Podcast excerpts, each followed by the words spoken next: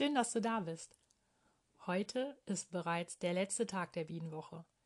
In dieser Woche hast du dich wie ein richtiger Naturforscher auf die Lauer gelegt und Bienen bei ihrer Arbeit, dem Pollen und Nektarsammeln beobachtet und deine Beobachtung mit Fotos und Videos festhalten können.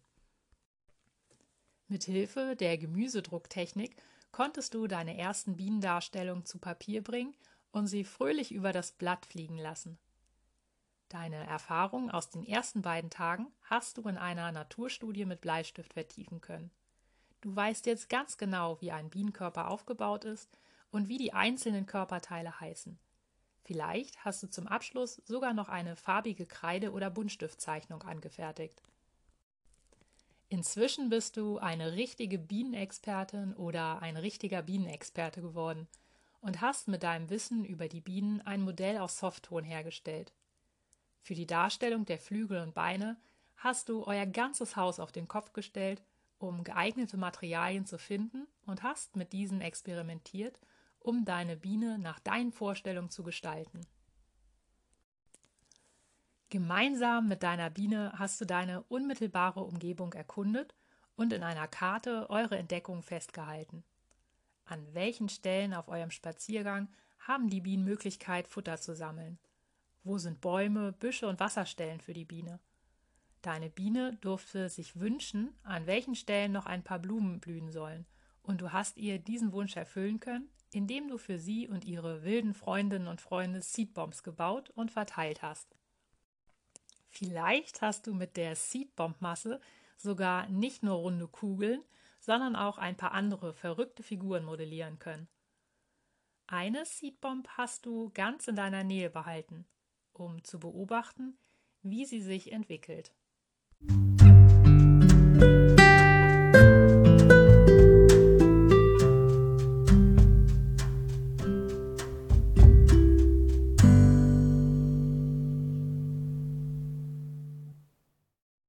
Ich lade dich heute ein, dein Feldforschungstagebuch zu vervollständigen und auf den letzten Seiten in kleinen Skizzen oder einer Fotodokumentation festzuhalten, wie sich deine Seedbomb im Laufe der nächsten Wochen entwickeln wird.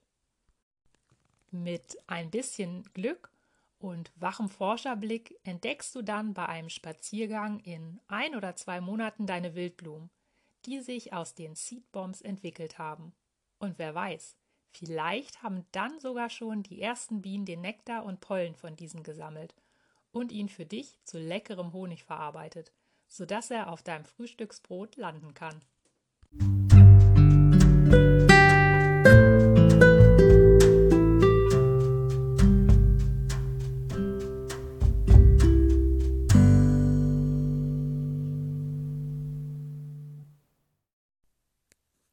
Gemeinsam forschen und zusammenwachsen.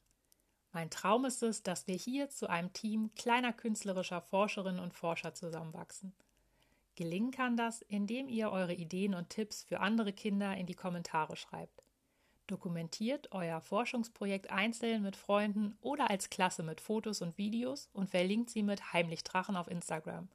So können wir alle gemeinsam voneinander lernen und uns daran erfreuen. Wenn du dein Projekt mit die-heimlichdrachen markierst, bekomme ich direkt eine Nachricht und kann den Beitrag schnell finden. Du kannst mir deine Bilder auch gerne über die persönlichen Nachrichten bei Instagram oder per E-Mail die heimlichdrachen.gmx.de alles in einem Wort schicken, damit ich sie für dich mit der die Heimlichdrachen Community teile. Morgen beginnt eine neue Themenwoche. Ich freue mich auf dich. Herzliche Grüße, deine Katharina.